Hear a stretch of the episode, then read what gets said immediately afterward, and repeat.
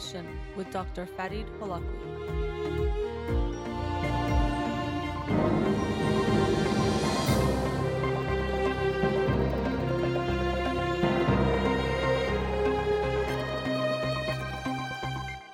Good afternoon and welcome to In Session. I'm your host, Dr. Farid Holakwi, and I'll be with you for the next two hours here on Radio Hamrah. Studio number to call in 310 441 0555.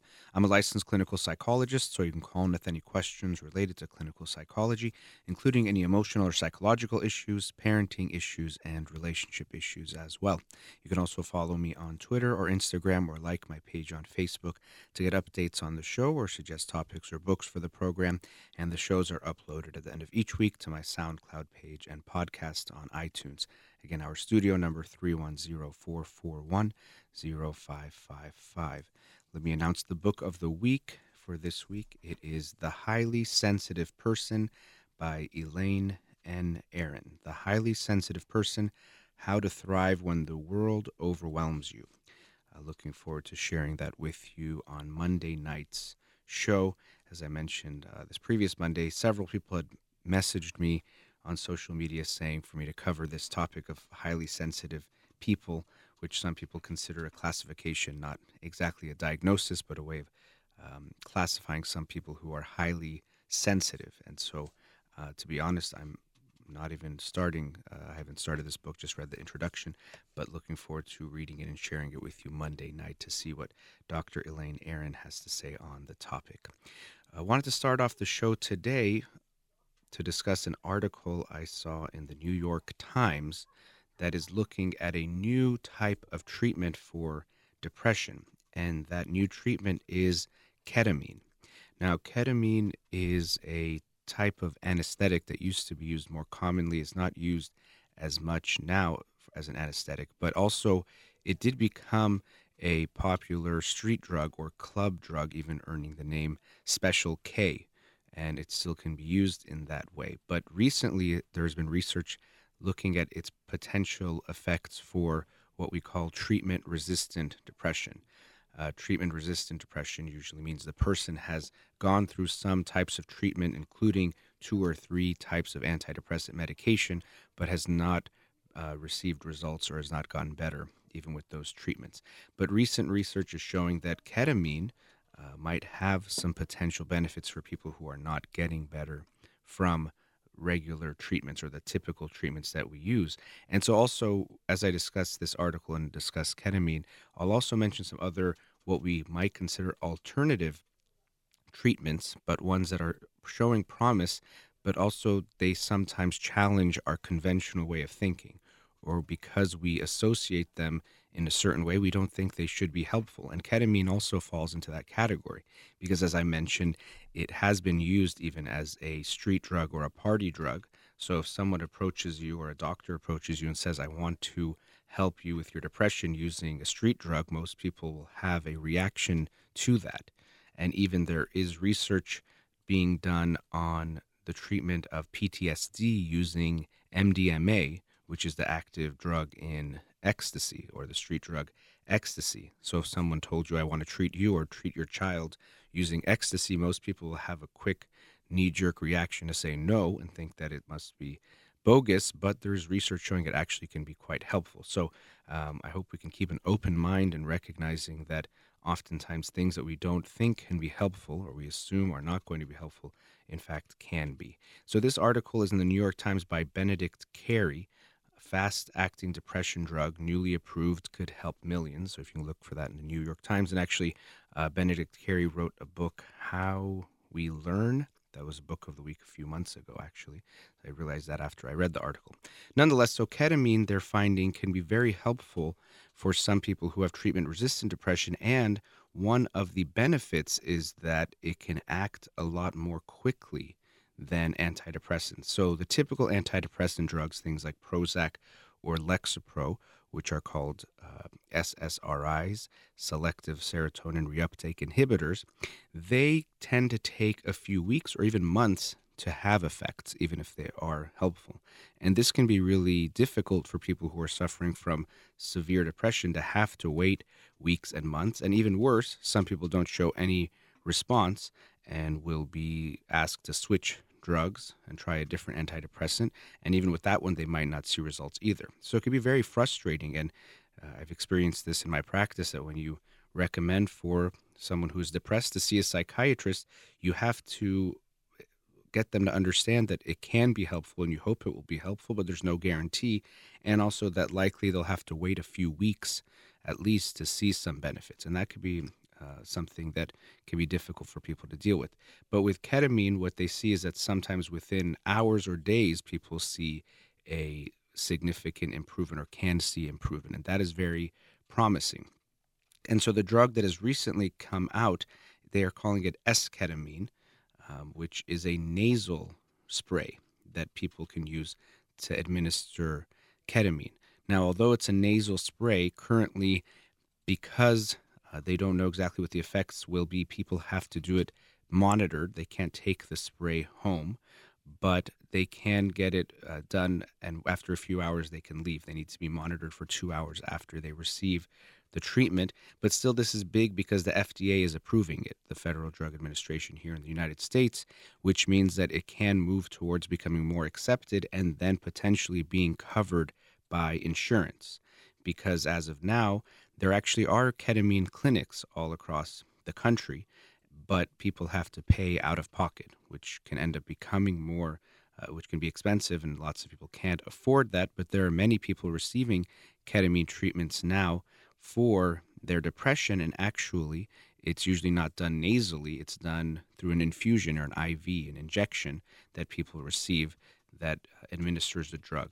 So, ketamine is available currently for depression, but it's uh, not currently covered by any insurance as far as I know. But this is a good sign that now the FDA is approving this nasal spray, which means that there will be more research and more funding into it. And eventually, we might see that it could get covered by insurance companies, which would be great because this could be a new type of treatment for depression that might help lots of people. And depression is caused by not just one thing, and it's not cured by one thing either. Not everyone gets better in the same way. Some people that are depressed just get better over time without any treatment. Some people from just talk therapy alone can get better. Some people from a combination of talk therapy and psychiatric medication might get better, the typical types of medication. And for some people, none of those help. And this is why we want to look into new types of treatments that can be helpful.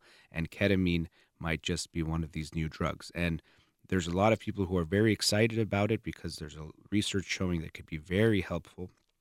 But at the same time, people want to be a little skeptical or not get their hopes up. When the SSRIs came out, the antidepressant medications, people thought this was going to take away depression forever because it would just cure everyone. But we see that that's not the case. Again, it doesn't help everyone. And the same will likely be true of ketamine, but it can be very helpful. And the reason why I bring this up is that I want people who are struggling with depression or who have a family member who's dealing with depression to not lose hope because depression itself, unfortunately, can make us become hopeless or take away our positivity or optimism at the minimum. And so people try treatments and they can feel, well, I've already tried therapy and I've already tried um, a medication and I'm not getting better. Maybe I'll never get better. Maybe this is just me. And they can try to accept that and give up hope. But I hope people will hear this and think, okay, even if medication didn't work, let's try something else. First of all, try a few medications, but then after that, there are things you can try like ketamine, which is one type of treatment. Uh, also, I wanted to talk about non medical, or I should say non medication types of treatments that are available as well, because there's ECT, electroconvulsive therapy, that can be helpful, and also TMS, transmagnetic stimulation. So, ECT, electroconvulsive therapy, one, the name can sound kind of bad because it even has electro and convulsive, and I think it brings up bad reactions for people, on top of the fact that it was administered in ways that were not as good as they are now. And also in movies like uh, One Flew Over the Cuckoo's Nest, which was looking inside a psychiatric hospital, you would see it being administered in these very inhumane ways and it was made to seem very barbaric and that the person was struggling and suffering as they went through it.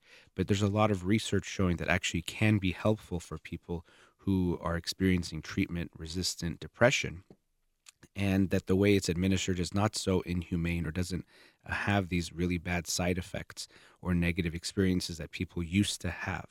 So it might sound like something horrible. Someone says, We're going to go shock your family member or we're going to shock you. A lot of people have these very negative reactions to that and assume it's something really bad.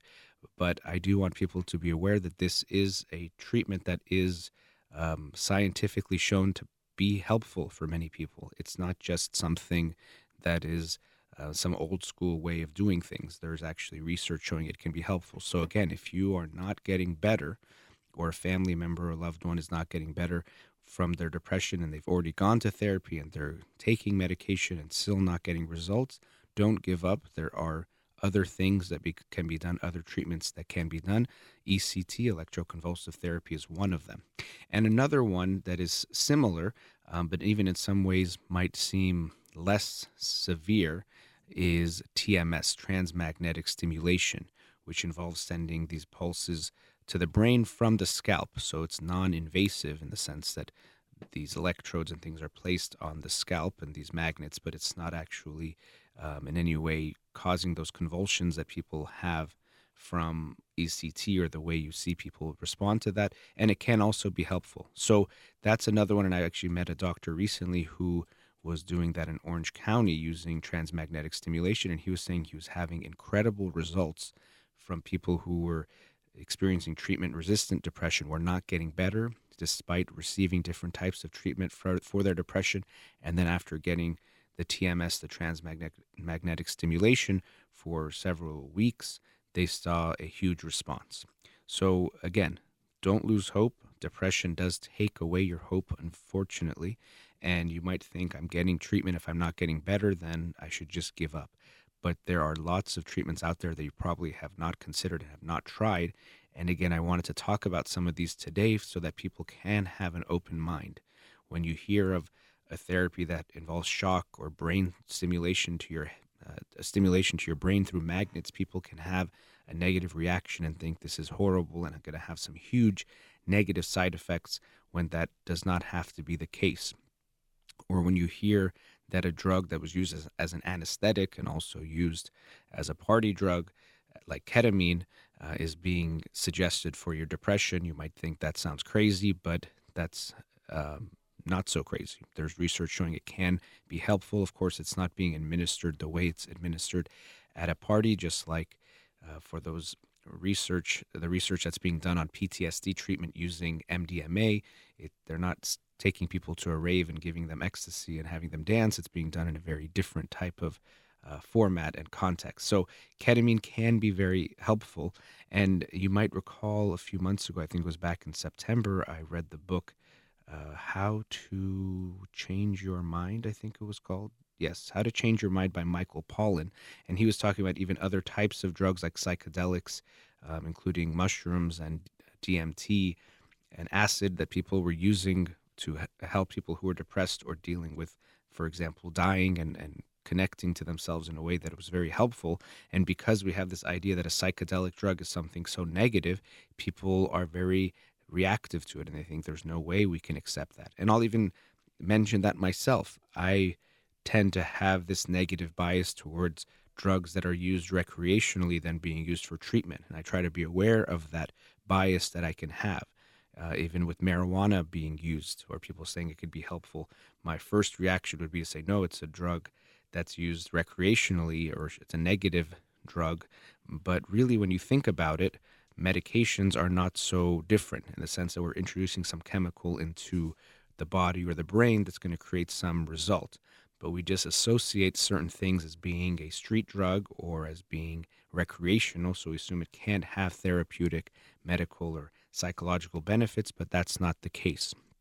So I wanted to talk about this study or article in particular looking at ketamine, which is a really exciting uh, new line of treatment. People are very excited about the potential this can have, and you'll actually see more and more about it, I'm sure, and different clinics across the country. There's probably some in your own city that administer ketamine, but people are very excited about it because it can be very helpful. But just wanted people to keep an open mind when it comes to different types of treatment and things that can be helpful for themselves and loved ones, because sometimes a treatment you might think is totally bogus or is not something that you would ever want to try might just be the one that can help you out. So that article was in the New York Times.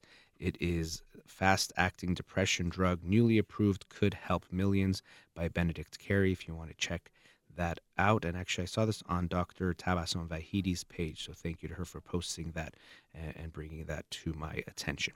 All right, let's go to our first commercial break. Studio number 310 441 0555. You're listening to In Session with Dr. Fadi Holakwi. We'll be right back.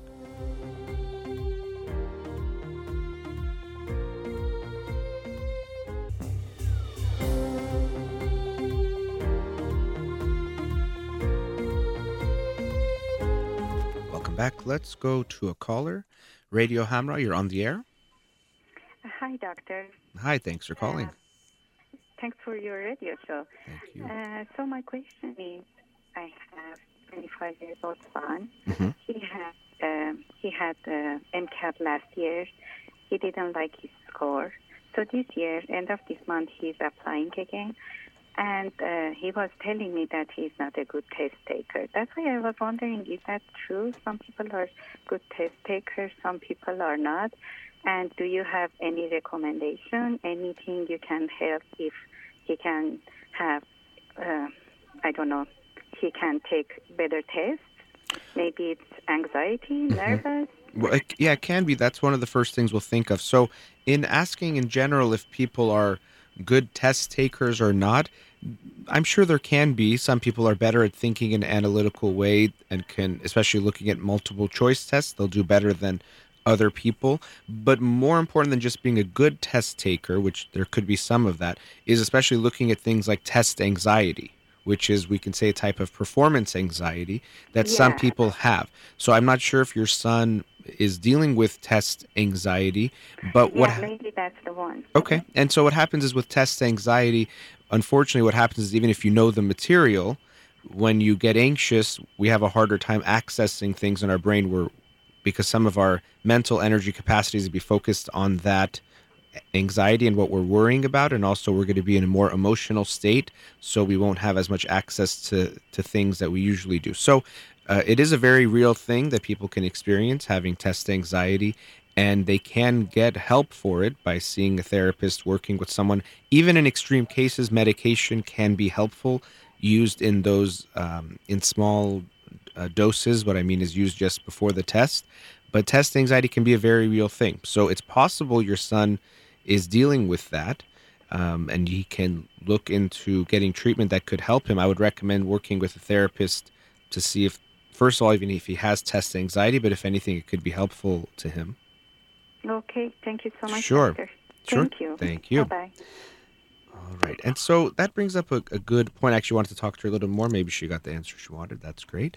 Um, when we look at test anxiety, so definitely is a very real thing that people can deal with.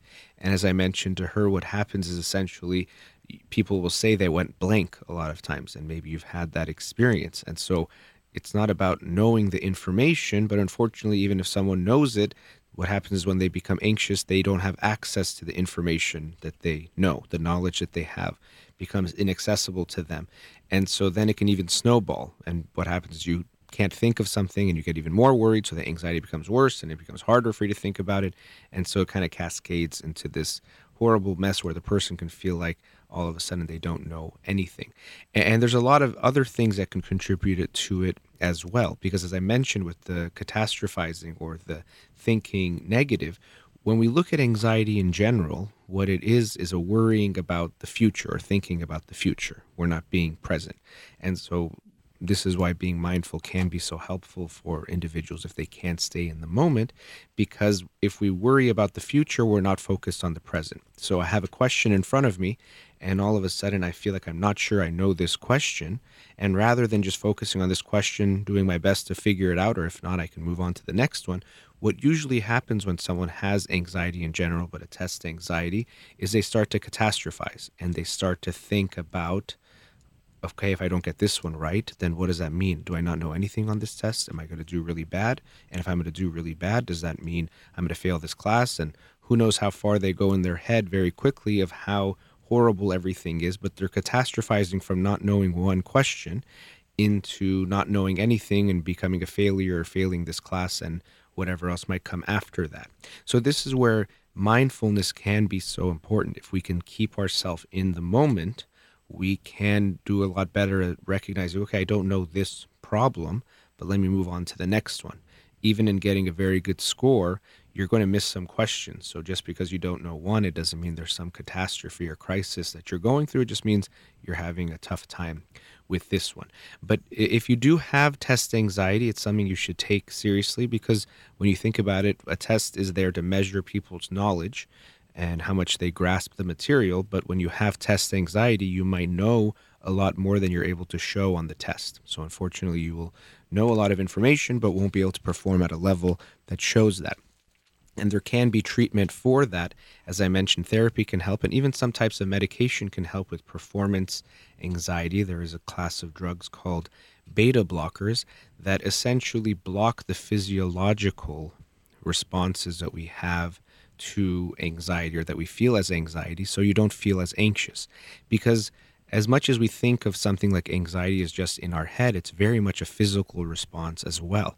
And this physical response creates a type of feedback loop. So you feel a little bit nervous, and then you feel yourself uh, having a hard time to breathe, and that makes you think, oh gosh, I must be even more nervous. And then that makes you even more physiologically react, and you create this feedback loop. I actually remember one time, this was a long time ago, I was asked to speak at a high school, maybe 15 years ago. A friend asked me to come speak and I hadn't really done much public speaking before, and I was a little bit nervous. But I remember going to the location, and it was somewhere in the valley here in Los Angeles area, and it was near the end of spring and very hot, and the air conditioning didn't work in the auditorium, and it was a packed room. And so I was already nervous.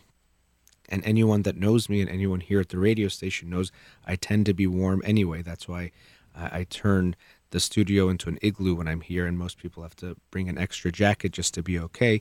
Um, but so I already run warm, and it was warm. And I remember being nervous, and then my talk started, and because I started sweating, I got even more nervous because I thought, oh gosh, look how much I'm sweating. It must mean I'm really nervous. And I remember getting more and more nervous, and it it cascaded into this place where I felt more self conscious and more nervous, and I think it got worse and worse. But then later, when I reflected on what happened, I realized that my sweating wasn't just due to being nervous, it was more because the auditorium was so warm and there was an air conditioning and there were so many people that I was feeling that I was more nervous than I actually was in a way. But then that made me more nervous in this kind of self fulfilling prophecy. So it's amazing how much our physical sensations affect what we feel, or in a way, our feelings are a type of physical sensation. And we sometimes try to differentiate them to think, well, if you're feeling sad, we think it's something in your head, like a, just a mood or a thought, um, when really it's always connected to the physical as well. So that's how the medications can be helpful in that way. But test anxiety is definitely a very real thing.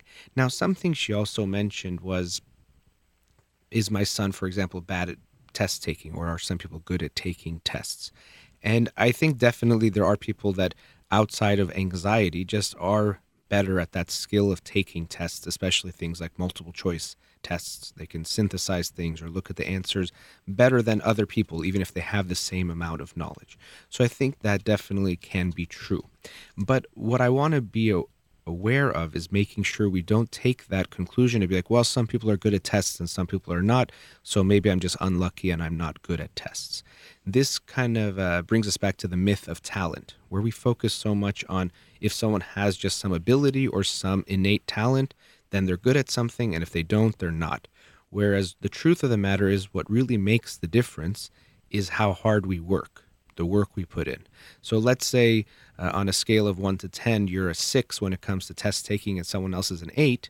It doesn't mean you have to get a bad grade and they have to get a good grade. Maybe you'll have to study a little bit harder than them, but you can still do very well. And more important than that, and, and not just focusing on comparing yourself to someone else, what you're supposed to do is do the best that you can do with whatever talent or ability that you have and whatever we're talking about, whether it's test taking or athletics or uh, something in your job or parenting, you're supposed to do the best with what you have. But sometimes what we do is we like to get caught in the argument or the discussion of who has more talent and just looking at talent as being the reason why someone is successful or not successful, but that takes away our own ability to have an effect on what happens to us. And you might recall the book a few weeks ago that I talked about, Grit by Angela Duckworth, where she talked about this topic that really talent is what we tend to think is what makes people successful. But she was talking about this concept of grit, which is passion and perseverance, which actually leads to being people being successful or not successful. So we don't want to get too focused on what we just have and either we got it or we don't, because almost in anything that's not the case. Even if you look at a talented athlete and you might think, oh, they he or she just had it in them to be who they are. And they had the potential, but it was what they did with that potential. So if you're studying for a big test and you're a little bit worried if you're able or capable to do well and you get focused on, well, am I just a good test taker or not? That's not really the biggest issue. What is important is how much effort you put into this. And I hear people sometimes say, I'm just not a school person or I'm not I don't learn well or I'm not a uh, you know I don't read well. And of course there are real things like learning disabilities and dyslexia that people have that can interfere.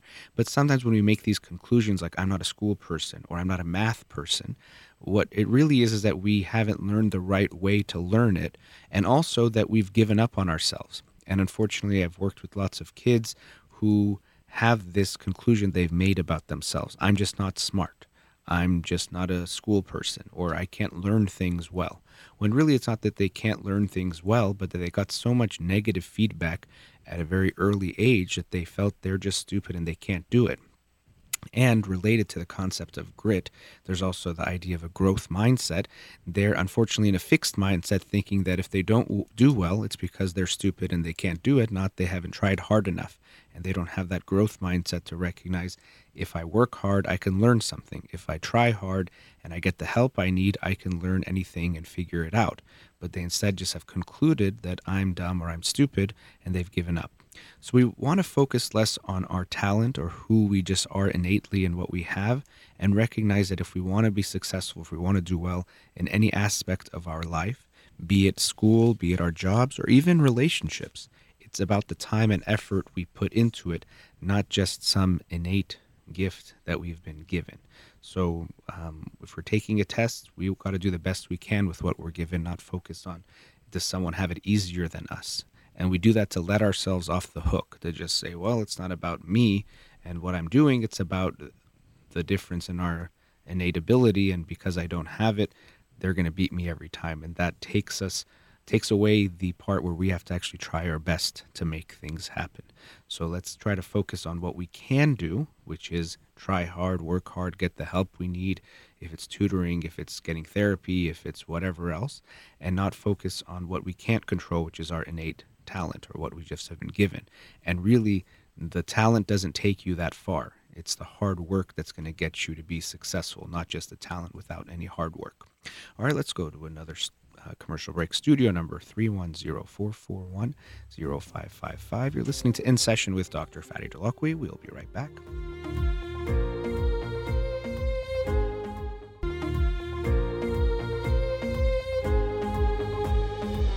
Welcome back. To studio number 310-441-0555. Let's go to a caller. Radio Hamrah, you're on the air. Hi. Hi, thanks for calling. Um, thanks for taking my call. Sure. Um, I called maybe a month ago. I was talking about the relationship that I started. Mhm. A little bit of background is um, I'm divorced. Not divorced, but I've been through separation, and I'm just getting my papers finalized. I uh, I met a guy at my workplace, and he was going through a rough time, and he was getting separated. So we started a relationship. Wasn't the right thing to do, but happened. But let me Um, stop you there. Even in the way you're saying it, he was going through a rough time, so we started a relationship. And you're right, that's not the right reason to start a relationship. And so you're currently separated but not divorced yet. Not divorced yet. Are you in the process Uh, of divorce or Well, I'm just uh, filing the finalized papers to get it signed. okay? And then is he this guy that from your work, he's divorced or single? Uh, he is separated. According to the law, he has to be separated for a year, so he's not past the year. Okay. He has to wait. Um, the issue that it came up when we were going to take our relationship to one step more serious, he um, he just thought that he needs to he wanted to be sure that his marriage is really done. So he talked to me and he said, I think we need to put a stop on what we have because I can't come to you with a doubt that I could have fixed my marriage. Mhm. I don't want to live with that doubt because he has children. I don't. Um, which to me, it, it sounds acceptable. I guess I need to do it. I need to give him the, the chance. But um, so we are kind of putting our relationship on hold. However, we still talk. Okay, how long were you guys? How long was the relationship? Uh, for us, well, we met each other in the workplace two years ago, and we were just, you know, colleagues working together. And then when I was separated, and he, our relationship got really serious, maybe nine months ago. Okay. And then how long ago Uh, did he ask to to put a hold on it? Um, we put a hold on it since November. Okay, so it's been Uh, about we three, were four months. of yeah, we were kind of seeing each other. We still like we had our lunch times together at work. We Mm-hmm. were sometimes go out, spend time, but you know, it was only a friendship. Okay, I'm remembering as you're talking. I'm remembering more of the case when you shared it. Yeah, Yeah. about a month ago. But okay, um, all right. So about three, four months. It's been on hold, but you guys still see each other. And I, I think something we talked about was if it might be smarter to cut the relationship more or to not have this contact because that's make was making it hard for you. Yes, um, we are kind of we have to do that because he's he's changing his workplace, so he's leaving the company, he's leaving the building. Mhm. So that's gonna be totally done. We are not going to do anything regarding that to see each other, probably for a long time. But my my biggest question is because my friends are telling me that, oh, you know what, you just need to finish it because he's not really into you, and if you wanted to make that decision, you would you should be his first choice. But my own concern is that I'm not going to have a guy back and start a relationship, a long-term relationship, with a doubt in his mind that maybe mm-hmm. I'm not the right person. So if I really have feelings for this person, I need to give him a chance. Am I wrong? Well, it's not Or just I- about uh, you being the right person or not. It seems that he's saying he, at least from what he's telling you, he wants to see, make sure he's getting divorced for the right reasons or that that marriage is not right. And because they have kids, I think it does make sense for him to seriously consider that. It does seem like you and him started the relationship with each other in a in a way irresponsibly and that it wasn't the right timing and it was more it seems like from loneliness or wanting something because you said he was going through a hard time so we started a relationship and obviously that's not the right way to start. And so he might have also re- recognized that that it was started in this bad way more from a place of desperation rather than both of you being in the right place and choosing to be with each other. And so it's not clear exactly what he's thinking. We can't go into his mind. We can only take him at his word. But either way, you don't really have much of an option. He's saying he wants some time and space, and you have to give it to him. You can't not give it to him.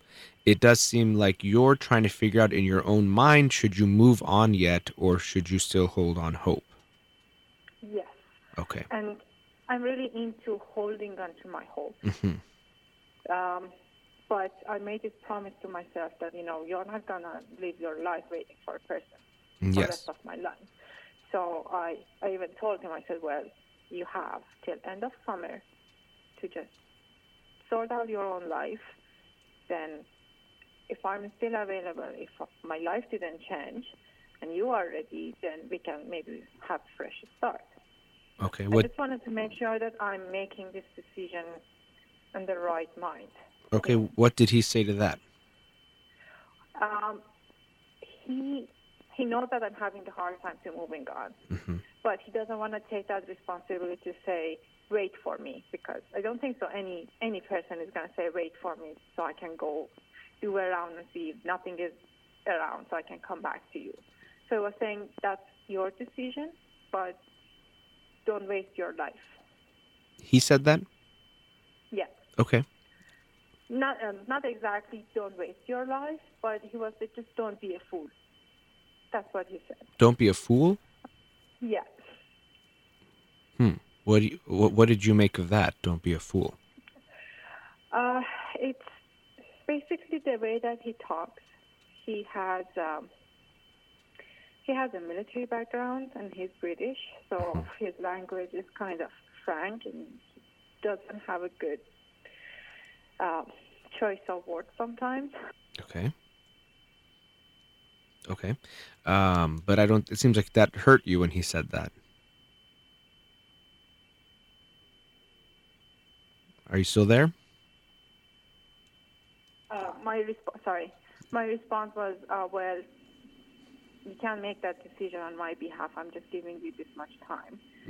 And because I'm coming from, I came out from an abusive relationship. I think I'm being hurt enough in that relationship. This is your marriage. So I'm going, yes. Okay. So I'm going to take this time to kind of focus on myself. Um, I'm starting doing my career development to go back to school and then to get myself in a not in the emotional side of my life, but in my career side to get in the right place. So I thought even this six months is gonna just get me busy with my more important stuff in my life than being hold on to a relationship. Well, well I'm, yeah, I think those parts are important. I, I'm not. I don't want to say they're more important, but my, what I think is more important is that even when it comes to relationships, if you're not even divorced, you're still separated, or you're just filing the paperwork. When it comes to your romantic life, what you need more than to be with someone is to heal, and and deal with what's happened. You're saying you were in an abusive relationship. That takes time to heal from before Yeah. you're going to be ready to be with someone else. And it does seem like at some level with you and the, this gentleman from your workplace, it was less about this is the right time, we're right for each other, but more two people who, in a way, were desperate or hurting and wanted someone to just take away that pain. Correct. And uh, the last time you told me, you said uh, you guys like a drug for each other. hmm And I actually told him, I said, the doctor told me that we are like drugs. That's why we always go back to each other. And I said, yeah, it, it sounds right. A lot of times we decided that, you know, we're going to stop right here. We are not going to talk to each other. We are not going to see each other. But somehow, every time, we end up going back. Yeah. And I want you to recognize that somehow. Um, it, it can sound, we like to sometimes say things that way to take away the responsibility from ourselves as if it just happened. But we do have to face the reality that we made a decision to Yes. allow it to somehow happen again. So I say that just for you to catch yourself because, and that's the part that does have the drug type feeling where it's just, you almost feel drawn towards it. You might be feeling mm-hmm. very hurt in your own life and he makes you feel good quickly, but like a drug, it kind of, it makes you feel good, but then it brings you back down. And that's the problem is that right now, the hurt and the pain you have, you have to heal that first before you're going to be ready to be with someone. And I'm not even sure if he's the right person for you anyway. We didn't get into too much about the relationship, but it does seem more of a relationship based on taking away pain than actually entering it for the right reasons and especially with the right timing. Even if he was the right person, the timing seems really bad. You haven't even ended your own relationship fully as far as getting divorced, and he has not mm-hmm. either. So I- I would focus, I think it's great you're focusing on your career and education, and that'll be good to help you, especially often in an abusive relationship. It can be very damaging to our self esteem and make us feel bad about ourselves or not very good about ourselves. So I think it'll be great for you to focus on yourself and building yourself up and feeling good, but also focusing on healing yourself, whether, not whether, it should include therapy, but also giving yourself some space to heal. I'm going to therapy, and uh, last time um, uh, I was given some medication for my antidepressant. Mhm. I wasn't used to use it because I thought, well, I'm going to get addicted. But you said I need to use it, and since I'm using it, I actually feel great. Okay, good. I'm I- happy to hear that. I'm actually 90% back to what I was, whether it was my workplace. I, I was used to, you know, take all the blinds down in the house, no sunlight. I was just so desperate. I wanted to stay in dark places. Now I'm kind of can enjoy the daylight. hmm Good. yeah. I'm very happy to hear that. That's great, and that's uh, what you want to do is con- continue going in that way of, of finding that daylight outside and within yourself. And I think it's going to take some time. And I'm glad you're also going to therapy, because uh, we haven't talked uh, about the details of your marriage, but you just said abusive. I'm sure that's le- left a big impact on you. Is there any part of you that still considers going back to your husband? No, I I can't even face him. Okay. So what do you think has been the delay in, in going ahead with the divorce? Sorry, I didn't understand. Sure, because it seems like filing the paperwork and going forward with the divorce is something you haven't been. Uh, maybe I'm wrong, but you haven't been doing so quickly. It seems like there's some hesitation. Uh, no, there's no hesitation. Um, according to Canadian law, we have to wait for a year because uh, there wasn't any reason actually to get divorced besides that abusive relationship and the Okay. fact that I was done. That's So, so they uh, consider that last not any. So they consider that not any reason that it was abusive. Uh, mm, it's not something that I can prove. Okay, was it So, physical abuse or emotional? It was emotional. Emotional. Okay, that tends to be harder to prove. Yeah. Okay. It is. Mhm. Um, so uh, I passed the year, and I'm now just looking for a lawyer who can file my paperwork hmm to do it right once and get it done and move on with it.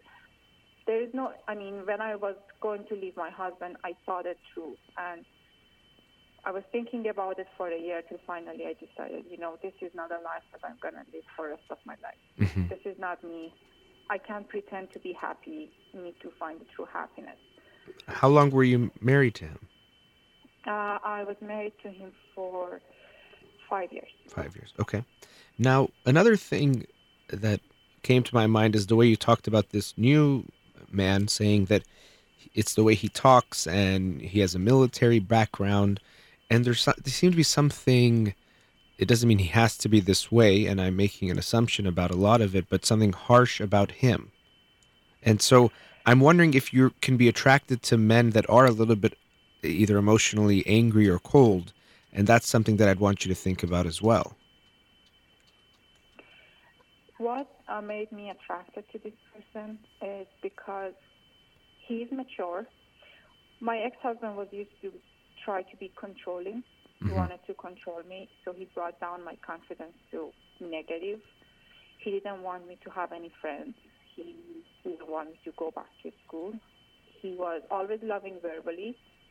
He would show it with words, but it was never there. But this person is totally opposite. He is pushing me towards going to school. He wants me wants me to be successful. He wants to take me out of my comfort zone. Um, at this point, he was saying, "I'm just trying to discourage you from having feelings for me because I'm not sure at this point that we're gonna be back together." Mhm. So that's why he's using all these words to just kind of pushing me away. Hmm. Uh, but in general, his characteristic is caring and supportive. My main, my own main problem is I'm a very supportive person. So normally I don't let people to help me. It's really hard to ask help from people, Yeah. and and- I guess is my downfall. Sure. And it's going to make it hard for you to be in a relationship where there's going to be a back and forth and you can find yourself drawn towards men who will want to use you. And at some level, you'll be okay with that because you're saying that's more, in a way, more comfortable for you, of course, then it gets more extreme. So that's why I I think it's so important. And I'm happy you're going to therapy to work on these things because more than likely you'll enter into another bad relationship or with a bad person for you. And that's obviously not going to help. But like a drug, you just want to feel good now, which I can get. Uh, I'm glad you're taking the antidepressant, which might help you become less depressed. So you might feel less of a need to have someone make you just feel good immediately. But your work is going to take some time. And so your healing process and recovery from what you're going through is going to take some time. You're technically still married, you know. So uh, if you can be patient and it's I, maybe you've been feeling so bad for so long you just want to feel good. But i want you to feel good in a way that's going to be healthy for you long term and that you keep feeling good not just a good mm-hmm. feeling for a day or weeks or a few even months but something better long term. And the way this man is talking it seems like as much as you can i think you should move on and try not to think about him if when he comes back around if actually it's a big if because he might stay with his wife. They have kids and i think you know he definitely should try everything to make that work if it can because of the kids not just stay together for the kids but work together on the relationship for the kids. Uh, but he seems to be giving you lots of not even just hints but direct input that you should move on and not rely on him. And i would take him definitely at that word and live your life as if he's not an option because if he's available when you he you know if and if the big if he comes back we'll see if where you're at. But if not then then good thing you started moving on. And either way i think you need to focus on yourself. Even in 6 months you might not be ready if you ask me by the end of summer. Mm-hmm. So to me this relationship you can't change that it started obviously but it seems like it started at the right time wrong time for the wrong types of reasons. But now you can decide what to do now. And now that you guys have taken the foot off the gas and, and going away from each other, it, it seems like the right time for you to almost assume it's done, as painful as that might be. And also, you might not want to feel that pain because you still haven't felt the pain of even your marriage ending, even if you don't want to be in it. And so, there might be a lot of pain you're avoiding that you'll have to get in touch with. Correct.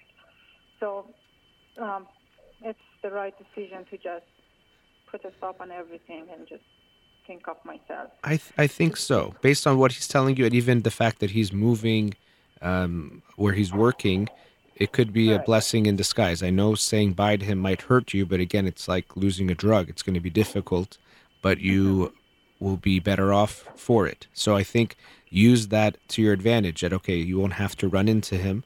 That'll make it easier, and I think cutting ties will make the most sense. And for you to, as much as you can, grieve him as if he's gone if some point in the future there can be something, okay. But we don't want to hold our breath for that because it seems like it might not even happen. We don't even know if he's right for you to begin with. And you have a lot of work to do on yourself that you need to do. So the less you can focus on him, and even you might find yourself thinking of him to use even his daydream as a drug because we sometimes use daydreaming as a drug to imagine something and go to this fantasy world.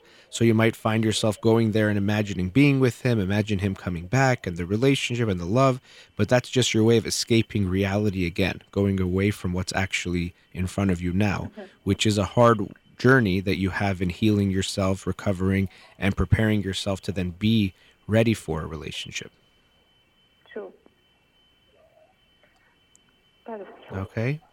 It's just, I think right now I'm just being so drowned in the whole story that I sure. can't see out of it. Sure, that's how it. That's what that's what happens to us. And again, again, that's the escape from reality into this fantasy world. And so, even maybe in talking to me, part of that's you know that it can get you back to the reality. As hard as it's going to be, I get that it's hard to give up that fantasy and daydream feeling. But you're going to have to come back to the reality, which is you have a lot of hard work to do. But it's good that you're working on yourself advancing yourself, building yourself back up. What you experienced with your husband, the, the way you're describing it is, although there wasn't physical violence, it's t- like a typical domestic violence relationship where there's a lot of control and the person wants to make their partner feel small and feel down so that they can control them more easily. And so that took its toll on you, and now you're going to build yourself back up and then eventually be ready to be strong in a new relationship and create an even better one for yourself and that will take some time. But I hope you'll be patient with it and not try to rush the process. All right, I'm going to let you go because I'm going to get some other callers after the break. Thanks for calling, and you know if you want to call back again, again in a little bit, we'd be happy to talk to you. Hello. Oh, thank you. Oh, sure. my, my pleasure. Yeah. Nice talking to you. Take care. Thank you. All right. Bye bye.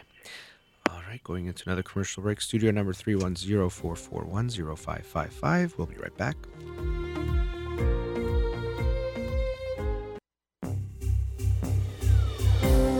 Welcome back. Let's go to another caller. Radio Hamrah, you're on the air.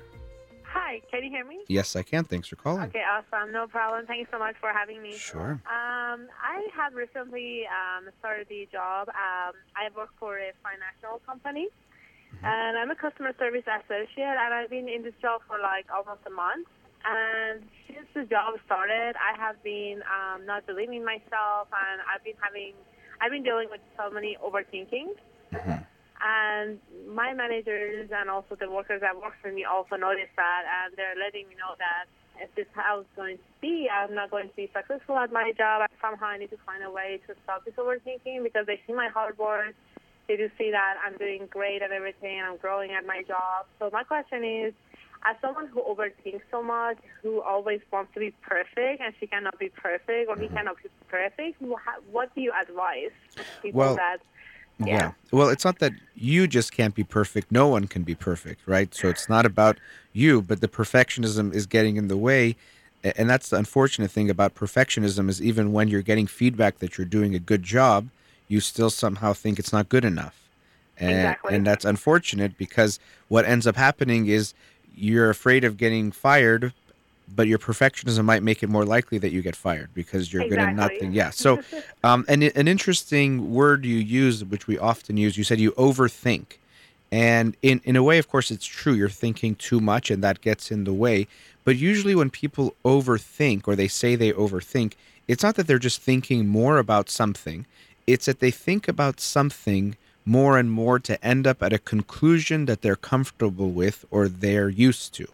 So in this case, it's not that you I don't get the idea that you overthink and sometimes end up saying, "Wow, I'm so good. I did a great job." Right. You overthink and think and think to, "Oh, you know what? I could have done better or that was bad or she said this or he did that." So it's just a point to, for people to recognize that usually when we think we overthink, it's not just thinking more because thinking more can be good if we're doing it in a good way, but it's that we're thinking in a biased way to end up in some kind of conclusion. So, for example, a girl thinks that no guys like her, and so she'll talk to a guy, and then afterwards she'll feel good. But then once she thinks about it more and more, she's like, "Well, he said this. If she he really liked me, he would have said let's hang out tomorrow, but he said let's hang out next week. And then he said this and he said that. So it's not just overthinking; it's thinking to get to some conclusion she's comfortable with, which is she's actually more comfortable thinking the guy doesn't like her than actually dealing with the anxiety that maybe he does. So just wanted to point that out to you that to recognize that the overthinking is not you thinking more, it's just to get to some conclusion which appears to be that you're not doing a good job or you're bad at what you do. Right. I just don't know what to do. Like I'm dealing with so much stress, and I I do I do work hard a lot, Mhm. and I do study a lot. It's like for example, I come home, I bring my workbook at home, and then I'll just start like reading and rereading, and I'm doing this stuff, and I'm not sure if that's the cause of it that brings me a lot of stress, or what am I doing wrong? Because I really need to stop doing what I'm doing, and because I don't want to lose my job, and, and mm-hmm. I like what I'm doing. It's just that I need to stop now, or otherwise, I'm thinking that okay, if I do continue this way, the whole team will be affected, and they might not want me to stay mm-hmm. there anymore. Now so is I need to find a way. yes, is this a job that you're like you've done before or is it a new job? It is a new job. Um, I had a retail background, and then after school finished and everything, um, I studied business management. Mhm. And then I was looking for a job for a long time, and it's been nine months since I moved to California, and it's a lot of changes for me. Sure. it's not similar to my old state. And when I uh, got this job in a call, it's like a calling. Uh, customer calls you, and then you just assist them with their um, accounts and everything. Mhm. And everything is very good. Like I like where I work. I like the team. I like that I have my own space and everything. And they treat me so professionally. But I don't know what's happening. That I think because of the background that I don't have, I just have to study a lot and more and more to get better at this. So I can stay in for the longest time. Sure. But I don't know what's going on. Like that's the thing I need to find out. Like what is happening, where I can change in a better way, so that way it doesn't hurt myself too. Like I feel like I'm the main thing that's getting hurt more than anyone else. That's true. Uh, it does seem that way. And even you know there's something you do you you laugh sometimes when you're saying something a little bit sad or painful. And I think that's even part of how you deal with things is you you would rather make it laugh about it than realize you are sad or you're hurting about what's going on. Which is Yes. okay. Uh, so it's more comfortable for you to do that than to recognize. And it could also be a little bit of an anxiety. We're on the air, I understand, to talk about things. But it does seem that you're very hard on yourself. And so That's that's unfortunately getting in the way. Now, have you always felt this perfectionism? Do you see it in other areas of your life, for example, yeah, school? I was like that in the school as well. So I Mhm. was completing my degree, and I always wanted to be better. And I'm thinking it could be due to the fact that I know that sometimes, like, I might not do as well, and sometimes I'm doing well. But I always, whenever I start something new, I feel like I start having that kind of way for myself. hmm and thinking like, oh my gosh, am I doing it enough? Am I not doing it enough? And it just like keeps growing, and I feel like I'm just doing what, something wrong, and I don't know what it is. Like I'm trying to find a book to study about it. Maybe that helps. It- I, it- I used to do meditation. that could uh, help. I would actually recommend that if you used to do it, start doing that again. Meditation can help you stay in the moment so you don't worry about things as much. It can have a positive effect, but it does seem like it's hard for you to accept that you're not going to be perfect and you go to this very quick easy place of putting yourself down or thinking you're not doing a good job. And usually people that are dealing with perfectionism like you, they don't like trying new things because when you try something new, of course, you're not going to be very good at it and you're going to make a lot of mistakes. So it's actually good that you were able to take a, a job in a new type of career, but that's always going to be the most challenging for someone who's a perfectionist because they also come from this feeling. I talked about it before about a fixed mindset versus a growth mindset that they assume that either you just kind of know things and you should be smart, or if you don't, you're stupid and you're bad. Whereas when you're trying something new, you're not supposed to be good at it because you've never done it before. So we should expect that we have to learn and grow and make lots of mistakes before we can get better.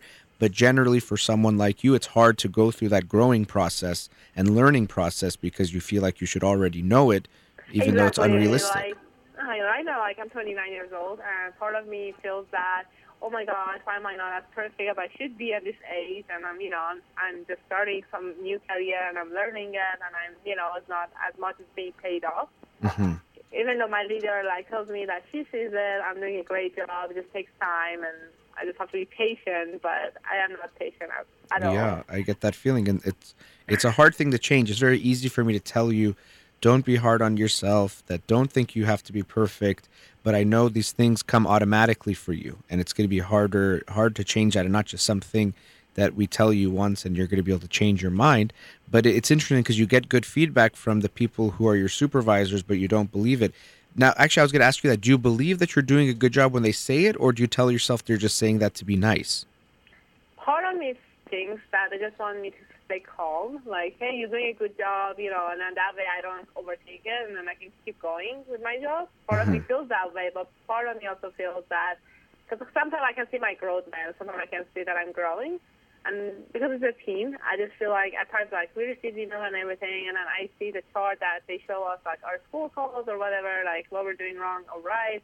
And then some people are way above me, and I understand they've been there for a long time hmm and it's okay. Things just how it is. You know, once you be in a place for a long time, you just kind of get used to your work and you grow as you go. But and I keep comparing to. I think that's one of my Oh, biggest sure. issues too. I Yeah. compare myself to other coworkers. I want to be on top part, but I'm not, and just like And that's, a, you know, comparison is always a losing game because even if we compare ourselves with someone who's worse than us, in that moment we might feel good. But unfortunately, when we compare, we get more in a comparing mindset and we'll always find someone better than us and then we're going to feel bad.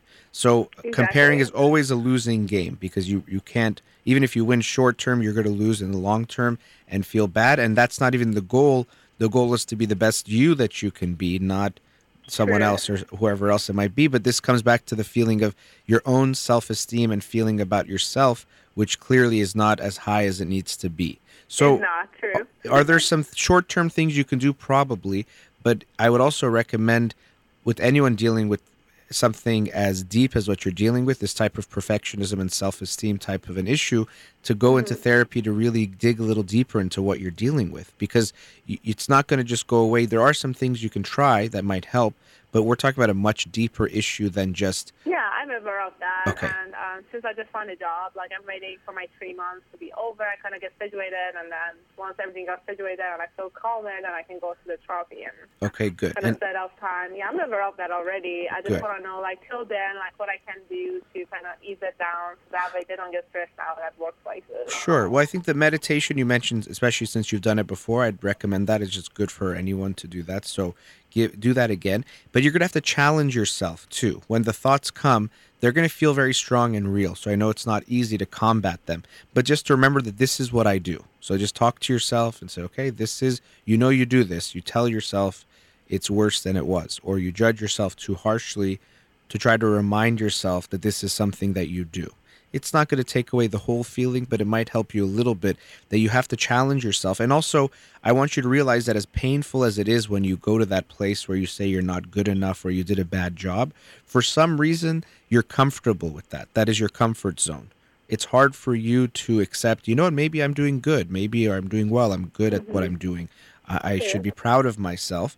That's not a comfortable feeling for you. It's comfortable, even if it's painful, for you to say, "Oh, I'm doing bad," or "I'm bad at this," or "They don't like me," or something Yeah, because I about had that. a painful memory too from childhood. Like, I, will- I remember as a child, to summarize it very quickly, I know people are on the other line, but as a child, um, I do remember, for example, as a one subject I wasn't good at. Like, I wasn't good at math, and when I go went to school in Iran, because I, I spent my elementary school there, and in Iran, like, the teachers would hit me with a ruler on my Mm. hand and saying, like, oh, you're bad, you're not good at this subject, and I would go home to get help, and then the same negative feedback would be coming toward me. And Yeah. so I feel like that something has to do with it as well. Absolutely, I, yeah. I'm not trying to bring excuses, like, oh, this is it. No, we're not. This is not about excuses. It's about understanding. So I'm not even focused on blame. Is it your fault or their fault? We're trying to understand where you are and what might have led to you being where you are now. And I'm sure, absolutely, when you're getting those messages, when you're getting hit and being told you're bad and you're not smart, of course, it, it gives you that idea that I'm not good, of course. And then also, if I make a mistake, that means I'm stupid or I'm bad rather Yeah, than. like in high school, for example, or colleges, I would go to like I I would fail classes sometimes. Like I wasn't perfect, Mhm. and at times when I would get my report card and everything, like my parents would see it and they were like, "Oh my gosh, you're not perfect." You know how Iranian parents are like, you always have to have this perfect score on your report cards, and Well, many I- parents are that way, but but let's look at the parents you had. So your parents wanted you to have perfect grades. Yes, they didn't want to have C's on my report cards. Whenever they would see it, like they would get pissed off or they didn't like Mhm, it, and they would mhm. always judge me towards it, and I didn't like that. And in college time, they one of my parents, not both of them, but in college time, like they wanted to bring me out of the college because they felt they got a feeling that maybe I don't like going to school. Maybe that is the reason I'm doing bad in my class, and that part of it is kind of hurt me so much. Of course. instead of believing me, you decided that I might coming out of college would be the best choice. I understand the parents. They No, I mean, and don't keep excusing what they did. And we, I, I'm not again focused on blame, but understanding what happened to you. That it makes sense that you got all these conclusions that you're not good enough, and unfortunately, you felt that your parents didn't believe in you, and that's very painful. And that is something you'll have to deal with. And I hope you'll go to therapy to work on that. But eventually, what you're going to have to learn is that even though they didn't believe in you, you've internalized their voice and don't believe in yourself. But that's something you're going to have to change to slowly believe in yourself, which is going to be scary for you. That's why, like I was saying, even though it's painful, it's more comfortable for you not to believe in yourself. You're used to that. And to change that is going to feel uncomfortable and be hard for you to recognize I am good. I am okay. Even though I make mistakes, it doesn't make me bad or a bad person or not good or even not good at my job. Because even being good at your job means you still make mistakes at that job. So Exactly. that's something that it's going to be hard to change because you're so used to it and you say you're 29 so for 20 plus years you've been thinking and feeling this way so it's going to take time but eventually hopefully you can start to internalize this feeling of i am okay it's okay to make mistakes i believe in me because True. that's most I keep, I need to remember that every day, like Yeah. repeating it to myself. But before I end, end this call, sir, I need to know: is there a book that I can actually buy to read or borrow from the library or wherever? Um, hmm, I'm trying to think. One book, it's not exactly about this, but you might even look up the concept I talked about before mindset. So, the growth mindset is really what you're going to be looking for. It's by an author named Dweck, D W E C K.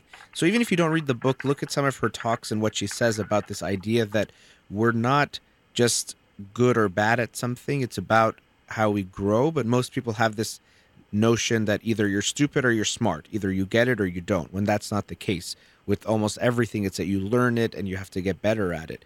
And so that might be something that has an effect. Um, but I really think the biggest thing for you is to enter therapy to get into that more long term process of uncovering what happened to you and slowly changing that voice inside your head.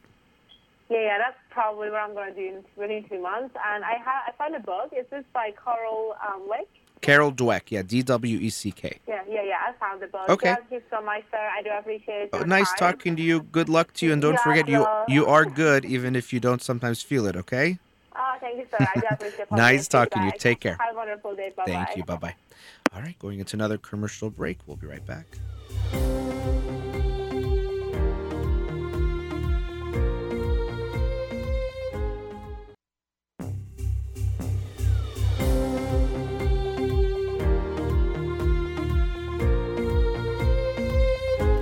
Welcome back. Let's go to another caller.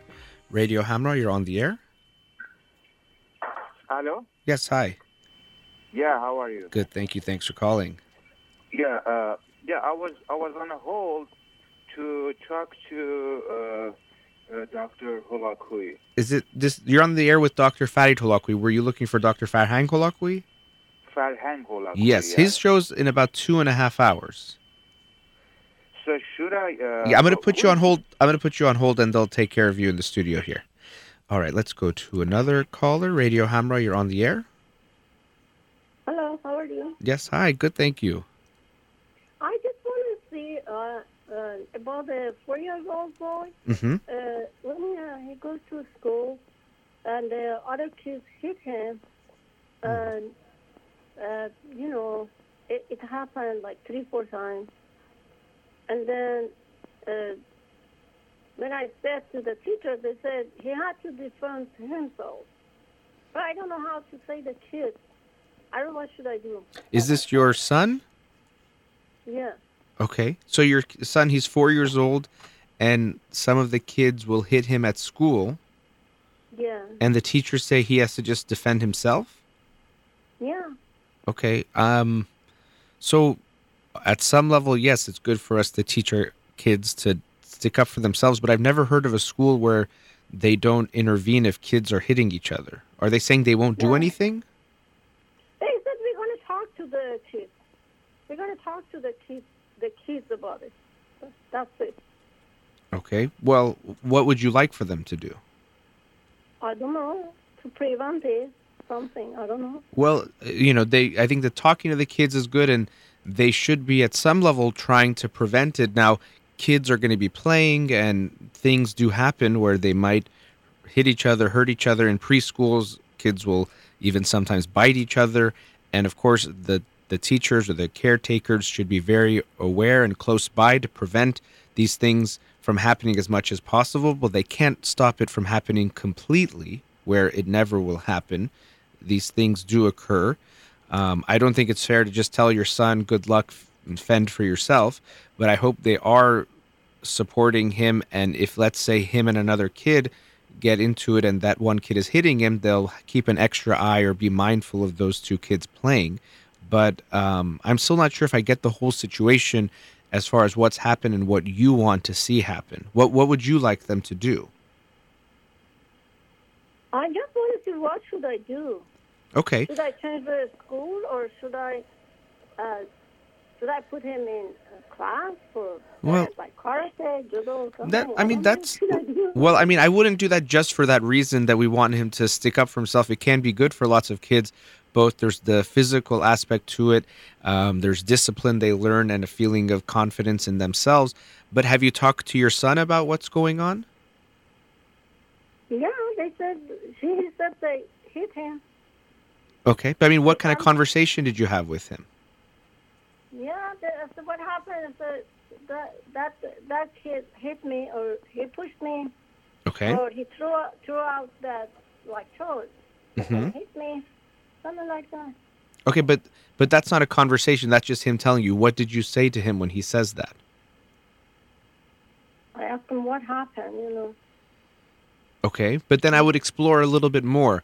How did you feel?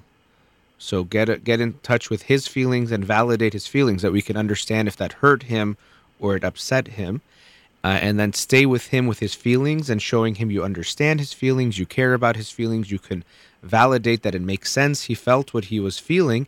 And then also after that, once you see he feels good in that way or feels that you're you've emotionally been there with him, you can explore with him what he did and what he can do next time in case this does happen again.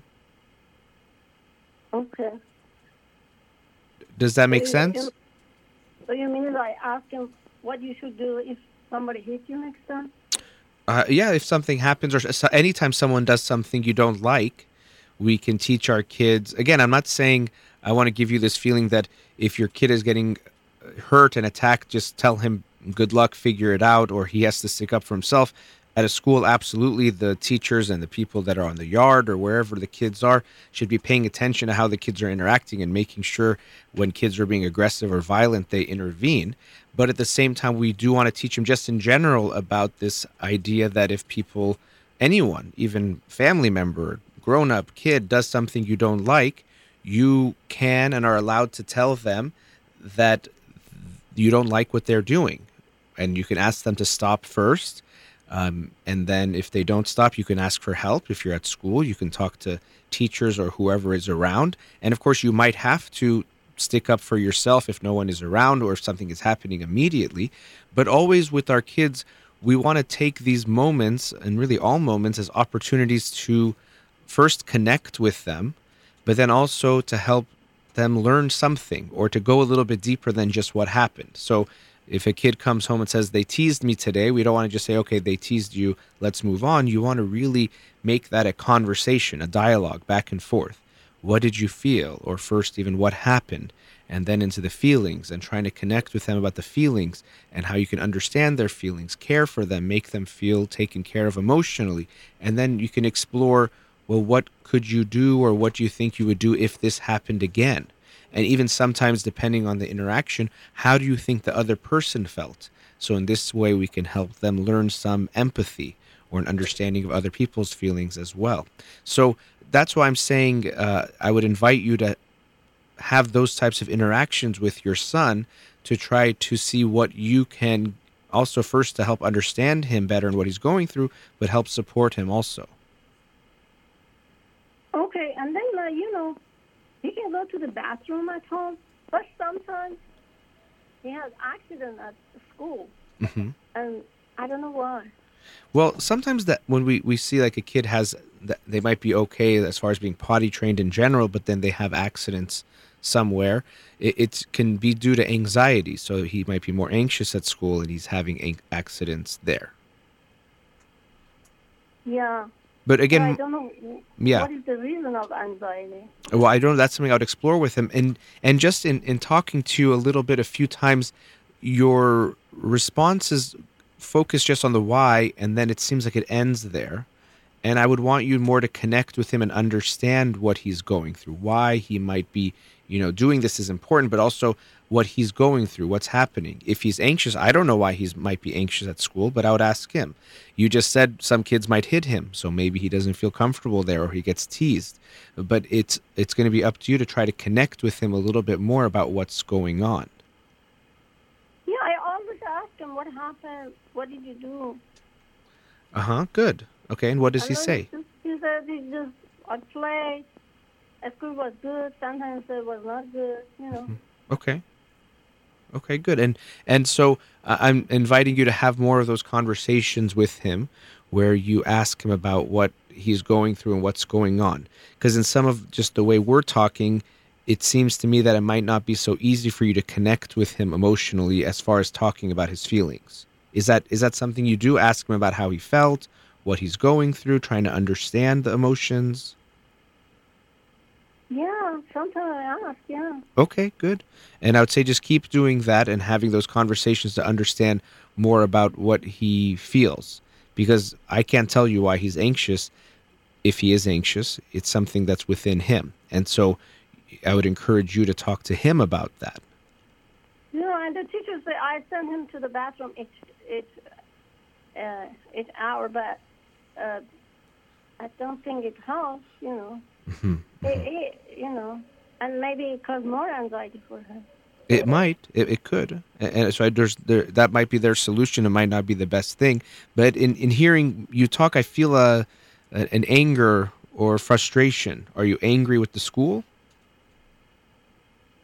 Uh, you know, no, not the angry, but I just want to see what should I do. Should I change the school?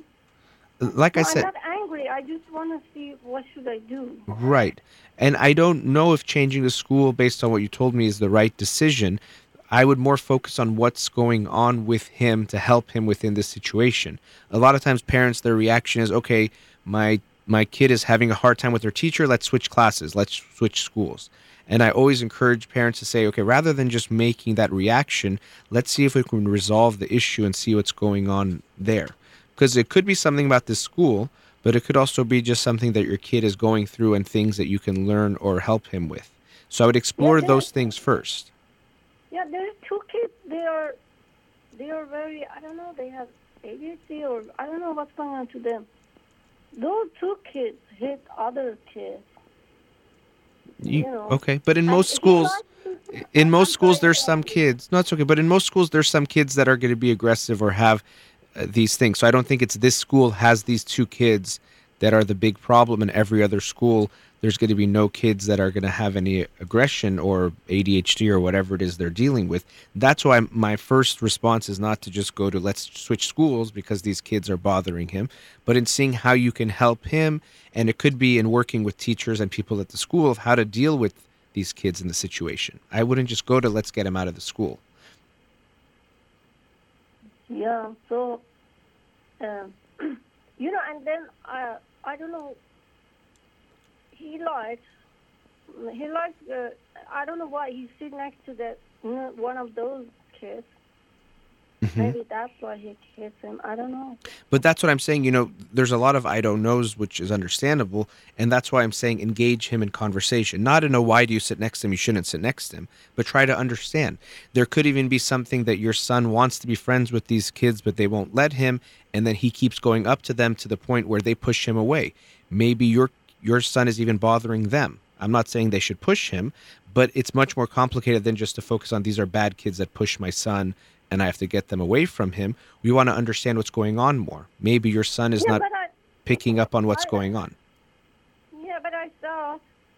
I personally noticed one time one of those kids just threw uh, their toys toward another kid, toward a girl, and then it was dangerous because it might go, you know, hit their eyes or something. Well, things. and I uh, told the teacher, "Hey, Mhm. this guy's doing that," you know. Well, kids are going to throw toys. I'm not saying they can't get injured or get hurt, but these things do happen. There's going to be, I can assure you, if you take your son to a new school, there's going to be other kids that throw toys. And even your son might throw toys sometimes. It's not, Why they do that, doctor? why do they throw toys? Uh huh. Well, sometimes they're playing, sometimes they're aggressive, sometimes they're frustrated. There could be lots of reason they throw toys. It's not some one reason, and we're going to figure it out and get them to stop. But I, I'm hearing more that you want things that you don't like happening around your son to disappear, but I'm letting you know they won't disappear. You're going to have to help him adjust to it better and recognize how he can deal with it. Kids are going to be, you know, fighting and bullying happens in every school across the country. And I'm not saying it's good or we should like it or accept it and not work on it, but we can't say I have to find a place where my kid won't face any of these things. But you need to work with your child more. And there's a lot of when you respond, it's just, so well, why is this? Why does that happen? This is bad. It shouldn't happen. But these things are happening. Your kid is going to be around some aggressive kids, mean kids, um, nice kids, all sorts of types of kids. And what you want to try to do is help your child develop the skills to navigate that world a little bit better, but also develop a relationship with him where he can talk to you about things and explore these things. Because again, if this kid is pushing him, I'm not saying it's your son's fault, but I want to understand how the situation is playing out. What might he be contributing? You're saying he sits next to that kid. So maybe if you talk to your son, he'll say, I just really want him to be my friend. So I keep trying to play with him. And then you can understand a little bit more about what he's going through. So I don't. Yeah, he think he's friend. Yeah. Okay. He's friend, but he's not. Maybe- He.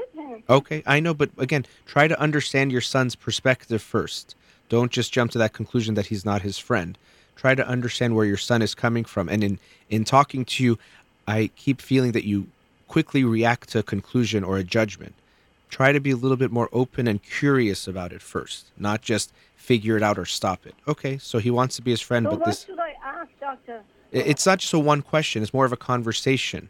It's not just I can tell you the magical question. You're going to have to talk to him and say, "Oh, okay, so what happened? Bobby hit you. Oh, really hit you? What did you feel?" And let him tell you what he was feeling. And then, "Oh, tell me more about what happened." So he said he hit you. What happened before? And explore it a little bit more deeper, but you have to be a little bit patient. In just our conversation, I, I a few times I've felt you jump to a conclusion or jump to a reaction. You're going to have to take your time a little bit more. Be more patient. Slow down. Let him tell you what he's feeling. Let him tell you what he's experiencing. It's not something that you're quickly are going to figure out. There's no solution you're going to figure out the next time you talk to your son. It's going to be a process. And I again would not go to the reaction of switching schools because at a new school, first of all, switching a school is stressful for a, kid to go to, unless your son says, I really dislike my school and some things are going on. And that's part of another bigger conversation. But I wouldn't just jump to a new school because that's going to create its own challenges. I would try to see what's going on and how you can help him here before going to that place of let's switch schools. Okay, great. Thank you so much. All right. Nice talking to you. Take care. Bye bye. All right, going to our last commercial break. We'll be right back.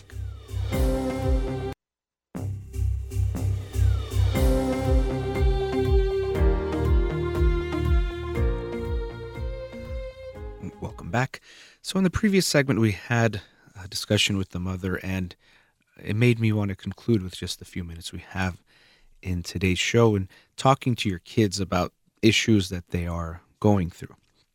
Because inevitably, kids, especially in school, they're going to have things that come up. They have an issue with a teacher, an issue with another kid, bullying, teasing, feeling excluded. Lots of things are going to go in the course of their school years, and we can't avoid it. And actually, it's actually good for them to go through some of it. But what's most important is how we respond to it. And to begin with, most parents think, as I've talked about before, that their job is to take away the pain. So if the kid comes home with some problem, we think we have to get the take the pain away. And one of the first ways we try to do that is to say that they shouldn't be hurting in the first place, which is invalidating, the opposite of validating their emotions, which is harmful to them in multiple ways.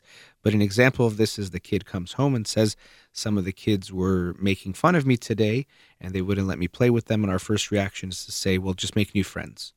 Don't be sad. Who cares what people think? People are going to think all sorts of things. And this is invalidating your child's emotion and emotional experience that they went through something painful. And even you yourself would be in pain if you had a similar experience. But because we don't like the idea of our child being in pain, we try to erase it. And this does not help and it does not work. So we don't want to invalidate their emotional experience. We want to try to understand it and validate their feelings. I understand you were hurt when they said that. That must not have felt good when those kids said those things or when they didn't let you play. And show them you understand their feelings both in your words and how you respond to them, looking at them, connecting with them, maybe even putting your hand on their back or shoulder or giving them a hug, depending on what it seems like they need, but giving them that feeling that you care. Another way that we try to avoid the pain is to remove the problem. And I know the mother previously, she was trying to do everything she could for her child, uh, but often we do have these knee jerk reactions. If our kid is having a problem with another kid, let's switch classes. If our child is having a problem with the teacher, let's switch classes or even switch schools to get them away from the problem. And this, first of all, is not a good way of living life, but also doesn't teach our children this good lesson that conflicts arise and conflicts are not something scary and terrifying and don't mean the end of a relationship, whether it's with a school or with an individual, but they're something that we can overcome. So if your child does have a fight with a kid in their school, we don't want to just quickly take them away. Or another thing we try to do as far as intervening is that, well, let's talk to that kid's parents and let's resolve it. So sometimes we'll say, well, you know, I talked to Jeff's mom and we worked it out, so you and Jeff are friends again. And the kids don't exactly know what happened, but it's as if the moms have worked out their problem. And this is not at all a good lesson for our kids to learn or doesn't give them a good experience of what it can be like to resolve a conflict. So if your child has a conflict with another student, whatever it might be, first of all, try to understand what happened first. Ask them what happened. So, again, it's a discussion, a conversation, not just a judgment, not just you make a decision. Understand what happened, get the background. if maybe they're had a background with this kid where they've gotten into it before, understand what your child went through. As I mentioned with the previous caller, if it seems right, you can even ask your child what you think the other kid was feeling, because that gives them an experience of empathy to see what it might be like in someone else's shoes. And then also, very importantly, explore what do you think we should do about this problem? What should we do now? And give them this feeling of hope that this isn't something scary or bad we don't have to even hate that other person that you had the conflict with. You might be angry with them. And that there is hope for resolution. We can do something about it. And the best thing you can do is to give your child that opportunity to try to work things out with that child. And they might need some support. Maybe a teacher will have to be involved or around to ha- help them have that conversation, but often they can have it themselves. But see if you can get your kid to make an attempt to resolve things. There's no guarantee it'll go well. Maybe the other child won't want to engage, might even become mean and hostile. We don't know, but give your child that opportunity. We don't have a guarantee of the result, but we do have a guarantee of teaching them that it's good to try to resolve conflicts, not to just avoid them, not to just think they're these horrible bad things that means the end of relationships. Because unfortunately, many of us do live life in that way especially in our Iranian community, we see so often people, even siblings or people who are very close, they'll say, Oh, we haven't talked in 25 years. And you ask them why. It's become some fight they had that maybe no one even remembers the details. And that's not important. But because they had this one fight, it became the end of the relationship. So we approach things in this way that one fight, one conflict is the end of a relationship. And this is a horrible message and uh, model to teach our kids. Any relationship that is going to last a long time has to be able to survive lots of conflicts, lots of disagreements, lots of issues. So give your child that chance to resolve that issue. And also, as much as we want to validate our child's concerns, show them we care about them, we are with them, we support them, we don't want to do what most parents do, which is assume our child was all noble and good in whatever the conflict was, and the other kid or the teacher is the problem and is a horrible person. So it's not about judging and trying to blame someone, but do try to be balanced because a lot of times what parents do is even when it's with a teacher, they say, oh, this teacher is horrible and hates my kid and should be fired. And we go complain to the principal or complain to the school district because this kid, this teacher was mean to my kid. And it's possible that you might have to file a complaint or do something. But first, try to understand the situation. And even with your child, show them you care about how they're feeling. You empathize with them. It must be hard what they went through, but you want to understand the situation because oftentimes a teacher got upset with your child because they were acting out and let's say it was an appropriate response, or maybe it was an inappropriate response, we want to try to understand both sides. So, as much as we want to be supportive of our kids, and absolutely we should show them that we're with them, we're going to support them, we want to also show them we want to try to understand what happened and not just excuse any behavior our kid does. Because I've heard of stories where a child has got caught cheating in their class on a test, and the parents still blame the teacher somehow and say, they're out to get my te- my student my son or daughter or it doesn't matter what my kid does and this is not a good message to teach your kids either that somehow they are better than everyone else and they can treat people however they want. And i've seen this very often uh, in all parents but definitely in persian parents even more. This idea that my kid somehow can never have been wrong. So if something bad happened it's your fault or their fault. And i'll support even my child's misbehavior or disrespecting people or cheating or being unethical. And to me, that's not actual support because you're not supporting the growth of your child. You're sometimes enabling and encouraging them to do things that are hurtful. So, when you're trying to understand what's going on, of course, we want to understand what our child felt and what they're going through, but do try to be balanced as well and understanding what happened, understanding the other side of things, not taking the other person's side, but trying to get your child to see the other side as well or understand their own behavior.